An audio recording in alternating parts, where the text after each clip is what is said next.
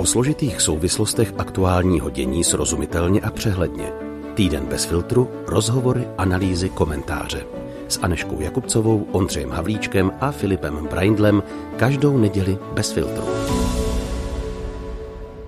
Ve středu večer došlo ke střelbě u bratislavského klubu Tepláreň, který sám sebe označuje za gaybar a podle slovenských médií se v něm scházeli lidé z LGBT komunity.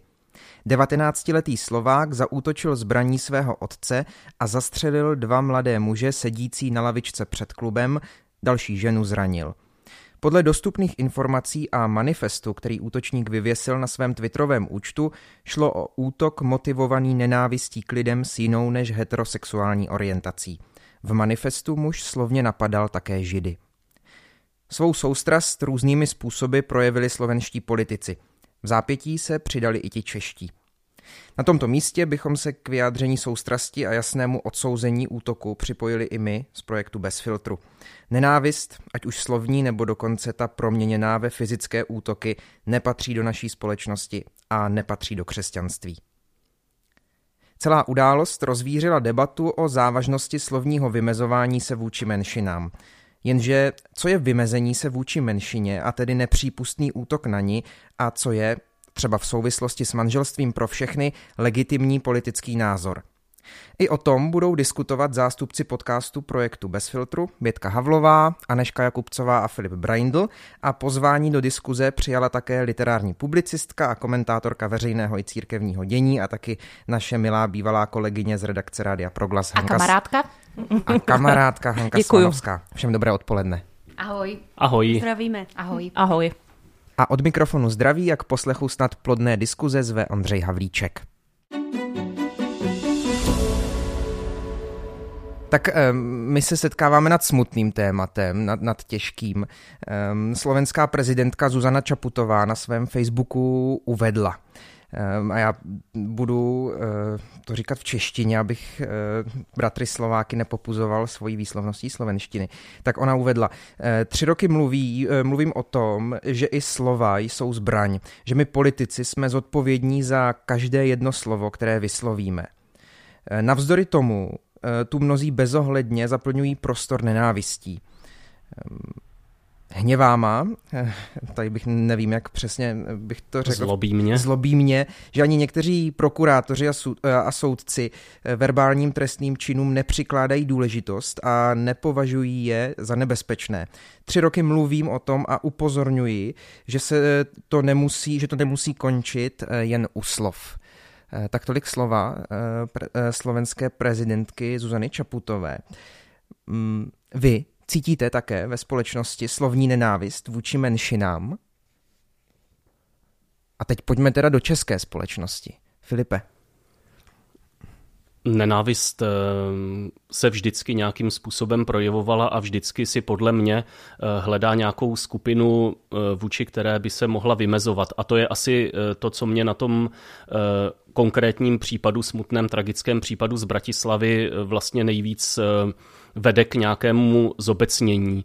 Eh, Vlastně přemýšlel jsem o tom, eh, když už ten eh, člověk v sobě našel to, že půjde tohle udělat, tak proč si vybral právě ten podnik té LGBT komunity a samozřejmě nechci to nějak, nechci nějak psychologizovat a nevím to, ale Zdá se mi, že hodně vlastně pracoval ve své mysli s tím, že mm, považoval někoho za své ohrožení, eh, za ohrožení, já nevím, svého způsobu života nebo něčeho takového a eh, tohle nevzal jen tak eh, od nikud. Takže eh, tohle eh, někde prostě ve vzduchu, respektive v tom společenském diskurzu eh, se projevuje a eh, mělo to tohle tragické vyznění a eh, domnívám se, že vlastně český, český příklad eh, je mm, stejný, eh, že i tady eh, se vždycky od někoho ozývá, kdo je pro nás ohrožení. Podívejte se na tuhle či onu skupinu a z toho pak může vyplynout i něco takového. Je to vlastně nějaká ta počáteční dehumanizace určité skupiny, eh, z toho vyvolávaný pocit ohrožení, ať už z jakýchkoliv důvodů a eh, tohle bohužel si myslím, že přítomné je. Filip o tom mluvil hodně obecně. Uměli byste pojmenovat konkrétní příklady v české společnosti? Mě jenom uh, hnedka jakoby zaujalo to, že vlastně Filip řekl to ohrožení, uh, ohrožení, které ten uh, pachatel cítil. A to je právě něco, co já vůbec absolutně nechápu, v čem by nás uh, tahle komunita měla jako ohrožovat. Jako vím, že tohle je prostě otázka, kterou si klademe často a možná je to na úplně jinou diskuzi, jenom mě to zaujalo v tom, že to vlastně Filip hnedka zmínil, jak říkal zpátky k té mojí otázce. Aha. Ani ty jsi chtěla odpovídat. Uh, za mě je to ohrožení, nebo obecně to ohrožení ve společnosti vnímáno podle mě ještě mnohem ostřeji od 24. února co tak sleduju od eh, vzniku té války na Ukrajině nebo od vypuknutí toho, té ruské invaze a připadá mi, že hodně lidí, kteří třeba vkládali naději v Rusko, v Putina, eh, vnímali ho jako nějakou alternativu západu, takže se teď vůbec neumí vyrovnat s tím, co se tam děje. Buď eh, dojde k tomu, že to popírají přímo, anebo si myslím, že tam je taková obrovská vnitřní frustrace, že takové ty nenávistné pocity a pocity ohrožení vyplývají i tady z tohohle toho. Dobře, ale kdo je ten, kdo to nebezpečí vytváří v té společnosti? Nebo kdo, ten, ten pocit toho nebezpečí?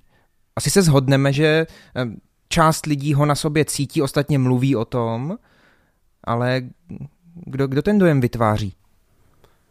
Podle mě ten, kdo uh, nemluví konkrétně v tom smyslu, jako pocitovat ohrožení je legitimní, že jo, můžeme mluvit o tom, že nás eh, ohrožuje třeba eh, ruská rozpínavost. A když pak někdo řekne, eh, že vidí ohrožení v nějakých židozednářích a nikdo si ani moc nedovede představit, o co jde, nebo třeba v ať jsme konkrétní k tomuhle příkladu blíže, v genderové ideologii a zase nikdo nedovede úplně definovat, co to vlastně je, kdo je jejím nositelem a tak dále, tak v té nekonkrétnosti se to pak může u některých lidí spojit eh, prostě v to, že to vidí pak už eh, téměř všude, jako téměř v čemkoliv, co nějak vyleze do veřejného prostoru, v nějakém návrhu zákona nebo v něčem takovém, prostě uvidí projev eh, toho, co sami vlastně ani moc nechápou, nechápou obsah toho pojmu a o to silněji pak to ohrožení cítí. To eh, říkám, jak eh, to sám vnímám, eh, nevím, jestli je to pravda, já, pro mě samotného, jak říkala Bětka, je to taky těžko pochopitelné, ale myslím si, že takhle nějak to funguje. Je to začíná u toho, že určíte nějakou velice nekonkrétní skupinu. No, já přemýšlím pořád ještě uh, nad uh, tou silou slov, uh, jak si to Ondro říkal v úvodu, jak si citoval slovenskou prezidentku. Uh, slovo, jak je něco tak hrozně silného, co může napáchat, co může jako vyvolat a zároveň něco tak nedokonalého, jak to sama na sobě pozoruju, že se mi často a velmi často v těchto uh, komplikovaných otázkách nedaří slovy vyjádřit přesně to, co uh, bych ráda, jak to vidím, s čím souhlasím, s čím nesouhlasím.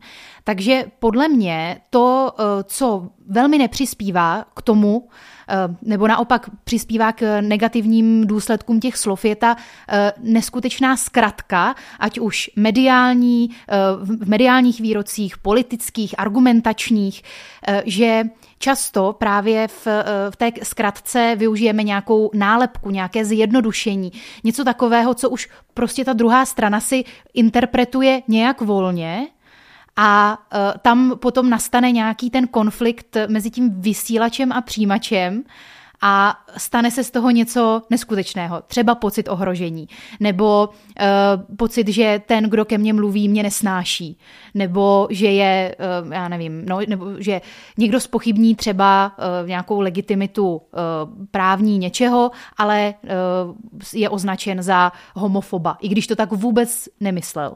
Takže ta nějaká slovní zkratka, ke které jsme nuceni dnešní jako rychlou dobou a způsobem, jakým komunikujeme prostřednictvím sociálních sítí a tak dále, tak to je něco, co mě vlastně děsí, protože eh, se s tím musím vypořádávat vlastně dnes a denně a dnes a denně to na sobě pozoruju.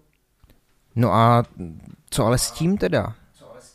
Asi to vnímat, jako že, že to tak je, že prostě jako ta komunikace probíhá tak, tak jak mluví Aneška, anebo vnímat eh, to, že ve skutečnosti nějaký pojem nemá úplně konkrétní obsah. Jako od toho, od toho asi začít, nic eh, lepšího mě nenapadá. Prostě ptát se, jako co ti myslíš konkrétně, když s někým diskutuju, jako na nás teďka ze západu chystají nějaký, nějací ti genderisté, nějaký útok, tak co přesně, kdo přesně, jak, jak to přesně vypadá, kde je to formulováno, um, takhle, takhle se ptát ne s cílem toho druhého nějak jako ponížit nebo ho nějak, nějak jako argumentačně utlouc, ale opravdu jako se snažit to dozvědět a snažit se i uh, nebo eh, snažit se o to, aby i on se snažil to eh, sám jako formulovat konkrétně, jiné jenom v nějakém bezobsažném pojmu. No a když se posuneme kousek dál, eh, ta událost, která se stala ve středu na Slovensku, vyvolala, a teď už budeme mluvit čistě o českém prostoru, protože v tom se asi eh, orientujeme všichni nejvíc, eh, vyvolala celou řadu navazujících diskuzí, hodně se točí kolem manželství pro všechny, i v návaznosti třeba na rozhovor Pavla Fischera, čerstvě oznámeného prezidentského kandidáta, který poskytl pro deník N den předem. A vracím se k té otázce, kterou už jsem říkal v úvodu. Um, co je vymezení vůči menšině, tedy co je homofobní výrok, který je nepřípustný, a co je legitimní politický názor, protože to mám pocit, že s tím máme skoro největší problém v poslední době.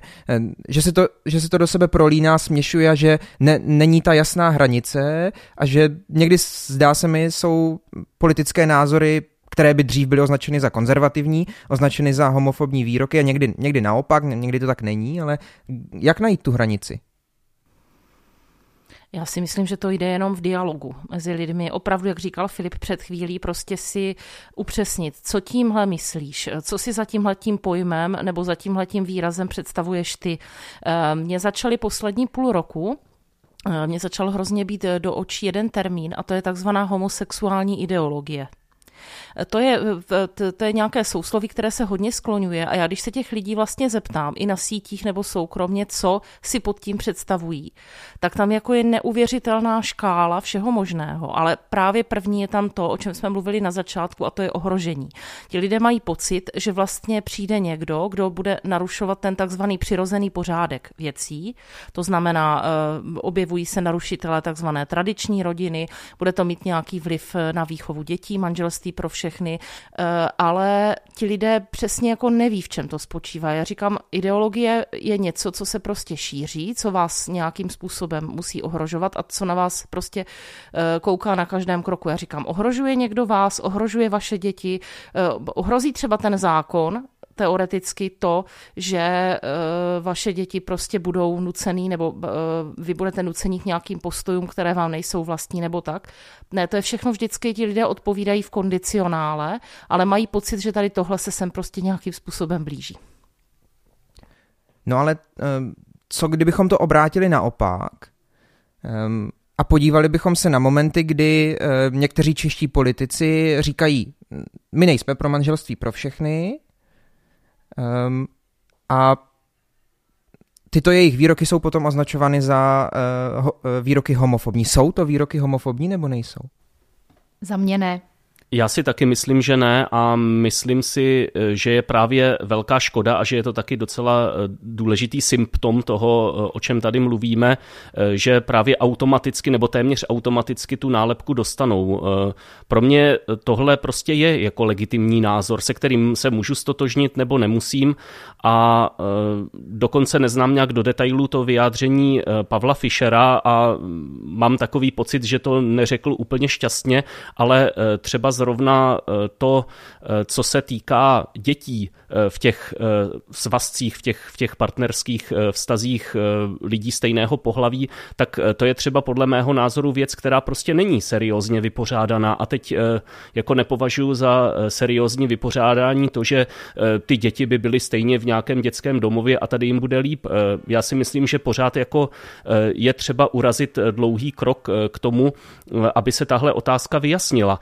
A proto eh, není dobré, když se tohle přeskočí a rovnou se řekne homofob nazdar, jako s tebou se nebavíme.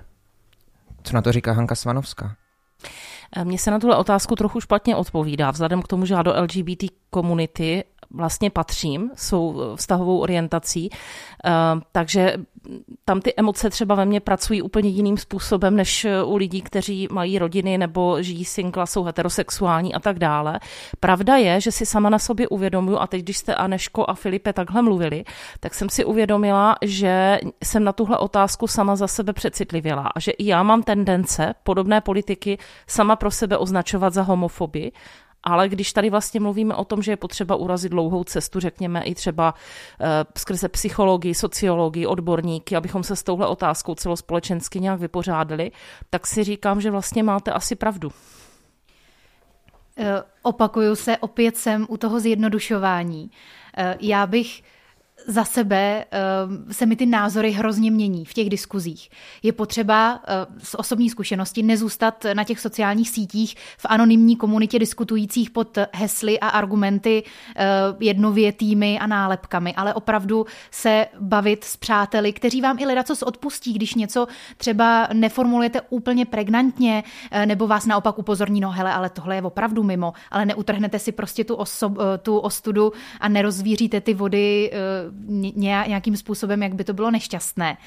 Já třeba za sebe bych eh, dokázala říct, eh, nebo bych chtěla říct, že prostě na prvním místě eh, například po tom, po tom útoku bych chtěla být já první ta, kdo obejme prostě ty pozůstalé, obejme ty členy té komunity a bude s nima prostě plakat a sdílet ten žal a odmítne prostě razantně. To, to, tohle je hrůza a to je nepřijatelné. A to je něco, co dokážu říct jasně. A potom, když bych chtěla formulovat nějaké svoje třeba výhrady právě například k problematičnosti surogátního mateřství nebo něčeho podobného, tak tam si tak jistá nejsem. Takže eh, ideálně bych prosila, aby lidi nej, nejprve vnímali, že uh, názor číslo jedna můj je tento, nebo můj postoj, je ten prostě vstřícný a uh, jaksi uh, láskyplný, rovno, partnerský, rovnocený a všechno ostatní je nějaké hledání, o které se snažím. A odpuste mi, když něco nevyjádřím třeba úplně dokonale, ale upřímně prostě se o tom snažím diskutovat a hledat, co by, co by prostě bylo nejlepší.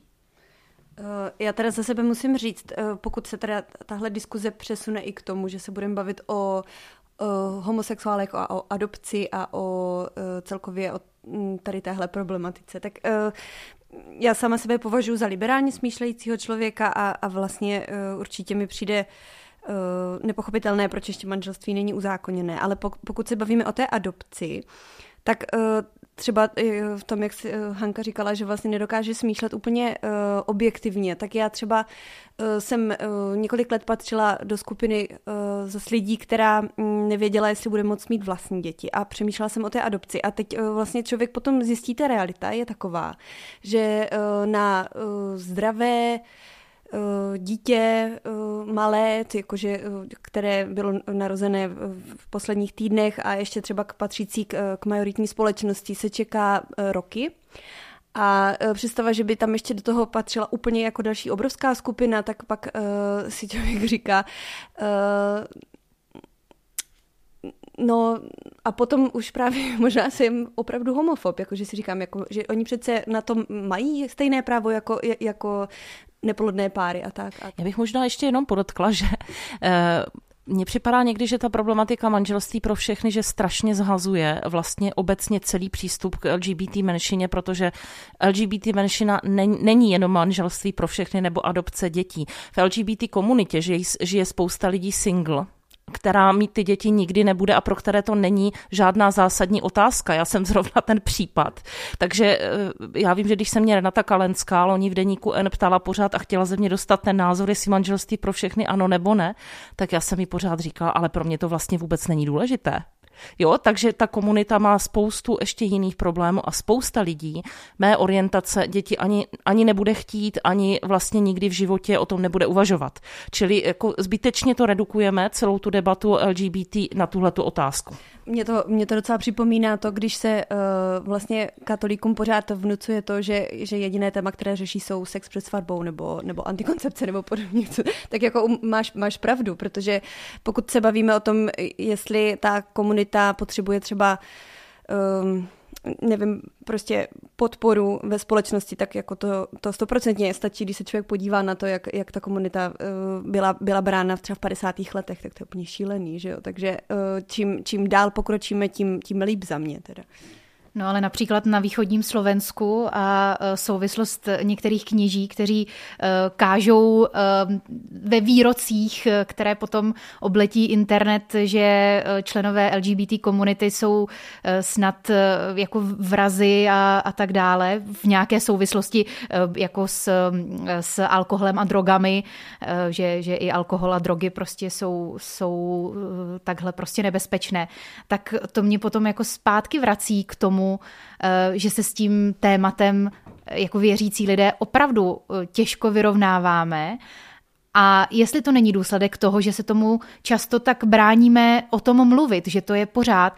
A leda kdo by řekl, ale to není pravda, že už je to tabu, už se o tom přece mluví, už vlastně nezakrýváme dětem uši, když se řekne gay nebo lesba nebo něco. Ale pořád, pořád eh, to tak vnímám, že eh, teda mezi věřícíma to je velmi neprobádané téma a hodně se teda zase se k tomu vracím, k tomu svému eh, pohledu. Hodně se o tom mluví v nějakých zjednodušujících a Ehm, zkratkovitých pojmech. Já bych eh, vlastně navázal i na to, co říkala Hanka a na to, co teď zaznělo, eh, protože eh, to, že se to redukuje vlastně na tu debatu, jako si pro manželství pro všechny nebo nejsi, tak to je přesně důsledek toho zkratkovitého přístupu a v těch křesťanských kruzích to pak někdy vede do těch obraných pozic, jako musíme hájit to naše křesťanské manželství a jakkoliv jako já, já mám plnou úctu ke křesťanskému manželství a uh, snažím se ho žít co nejlíp, tak uh, se mi zdá, že uh, tohle prostě už se v čase trochu ztratilo, jakože dokonce málo křesťanů žije v křesťanském manželství, natož jako většinová společnost a natož tedy jako další lidé, takže jako mm, brát, brát tu debatu tak, že eh, tady přichází něco, co nám to křesťanské manželství ohrožuje, to už posouvá úplně na jinou kolej. A jak si Hani zmiňovala, ta problematika je opravdu daleko komplexnější a mě na tom mrzí, že vlastně, řekl bych, z obou stran eh, se to tak jako, jako zvláštně vyhrotilo, že prostě jako dejte nám to manželství pro všechny, my vám ho nedáme a prostě eh, je to, je to situace, ve které pak zaniká spousta mnohem důležitějších věcí třeba.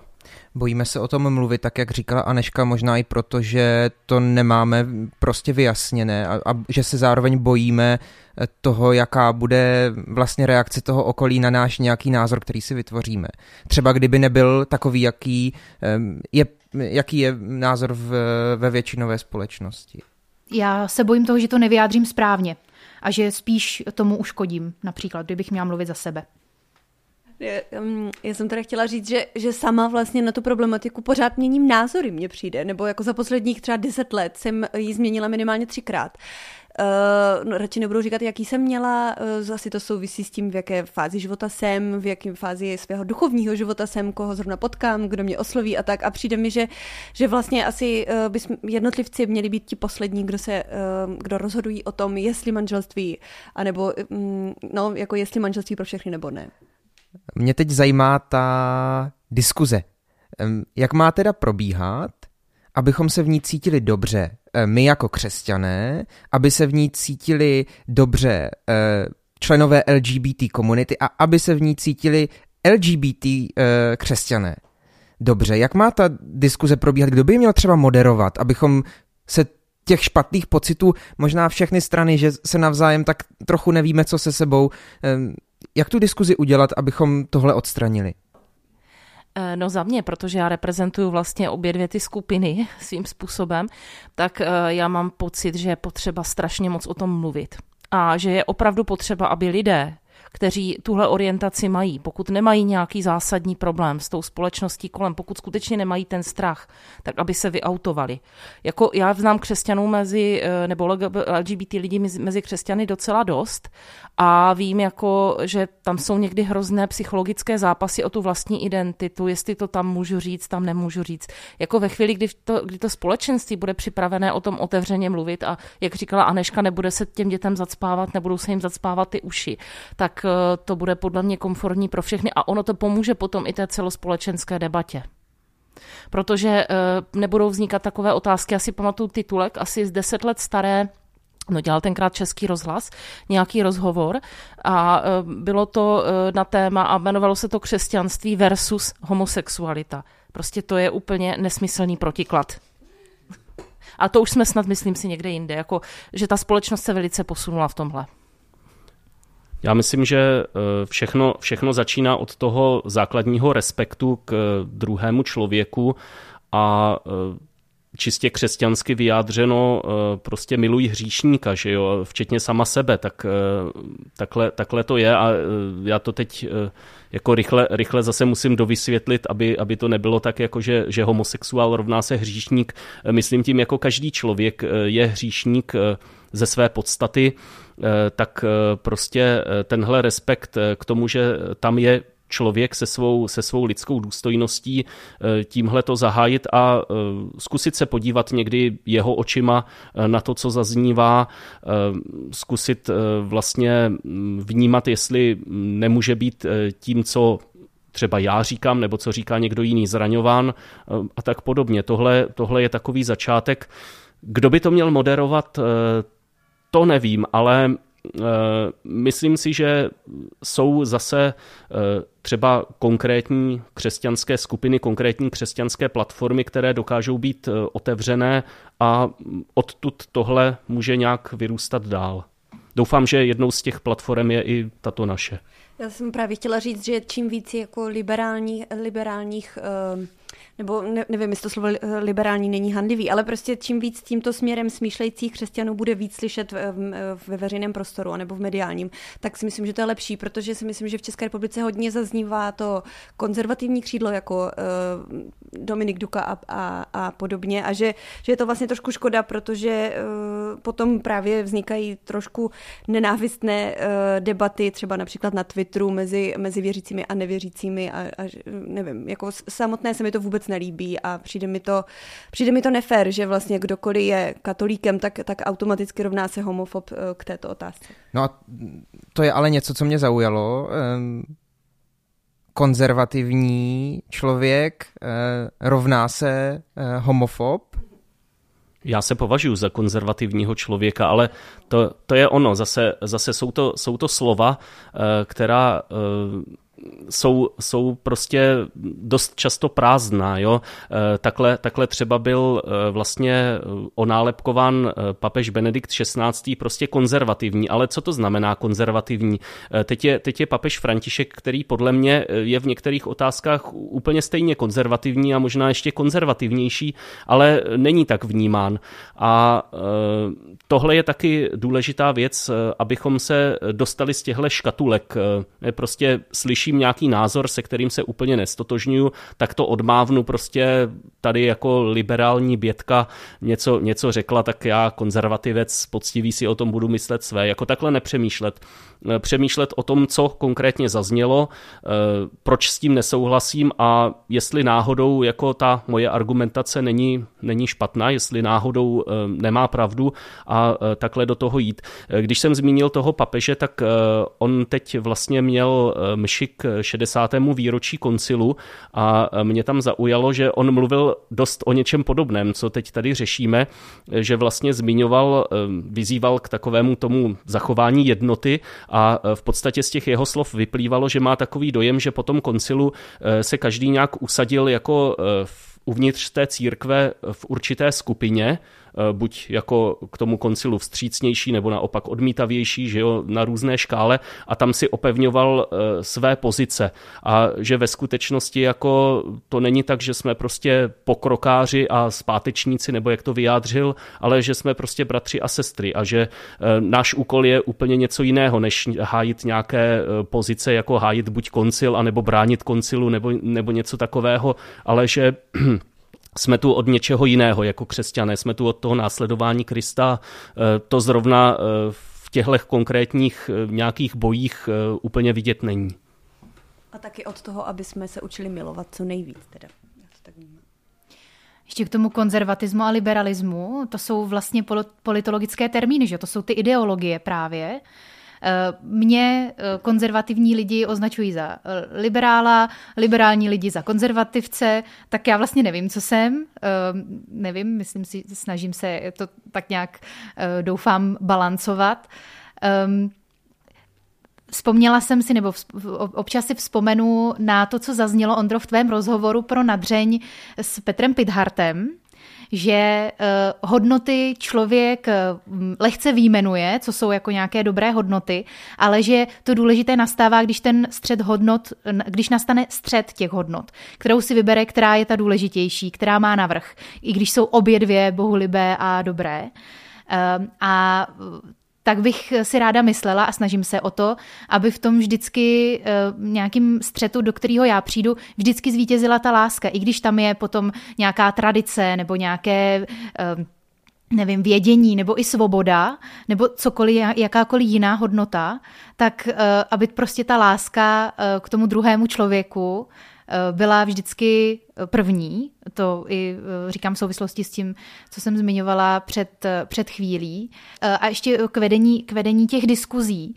Pojďme si dovolit udělat v tom chybu. Pojďme si dovolit uh, něco neříct úplně uh, úplně nejvíc správně, nebo uh, pojďme dovolit i druhému, když to nevyjádří skvěle a nás se to třeba dotkne, nebo uh, najednou si pomyslíme, jejda, ten je hloupý, on nečetl tohle. Pojďme to prostě zahodit a dovolit si udělat v tom chybu, ať nejsme tím blokovaní, že se bojíme uh, tu chybu udělat a proto se radši o tom nebavíme. Já bych možná ještě dodala, že připadá mi, že ta LG, debata o LGBT v rámci křesťanství já bych ji vůbec na té škále konzervativní liberální nějak nedávala. Myslím si, že to s tím vůbec nesouvisí a že je to takové velké kliše a velký omyl. A proč? Eh, protože si myslím, že to opravdu už to, my jsme se někam posunuli. O, o LGBT eh, orientovaných lidech se toho ví samozřejmě mnohem víc než před 20 lety. Daleko více o tom mluví.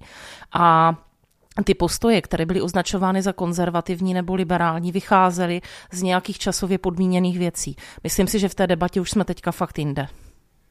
No dobrá, tak eh, k diskuzím zveme i vás třeba u vás eh, ve farnosti nebo ve farním sboru, ať už jste katolíci, ať jste evangelíci, ať jste třeba baptisti, ať jste z jakékoliv jiné eh, církve, ať už křesťanské eh, nebo, nebo jiného vyznání, zveme vás, kteří jste bez vyznání, pojďme se spolu o těch tématech bavit otevřeně, hm, pojďme si po výzvě, podle výzvy Anešky nešlapat po každém slovu a nechytat se za každé slovíčko, my k tomu zveme určitě na všech setkáních s námi, na, eh, na diskuzích, které, eh, které vedeme.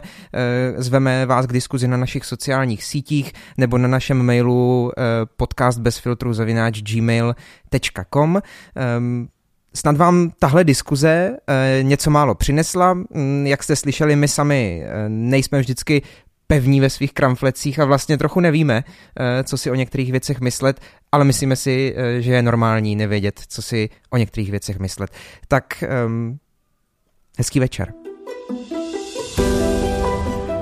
Bez filtru. O zásadních věcech otevřeně a bez předsudků. Najdete nás v podcastových aplikacích na Facebooku, Twitteru a Instagramu bez filtru pomlčka podcast. Chcete nás podpořit? Info na webu bezfiltrupodcast.cz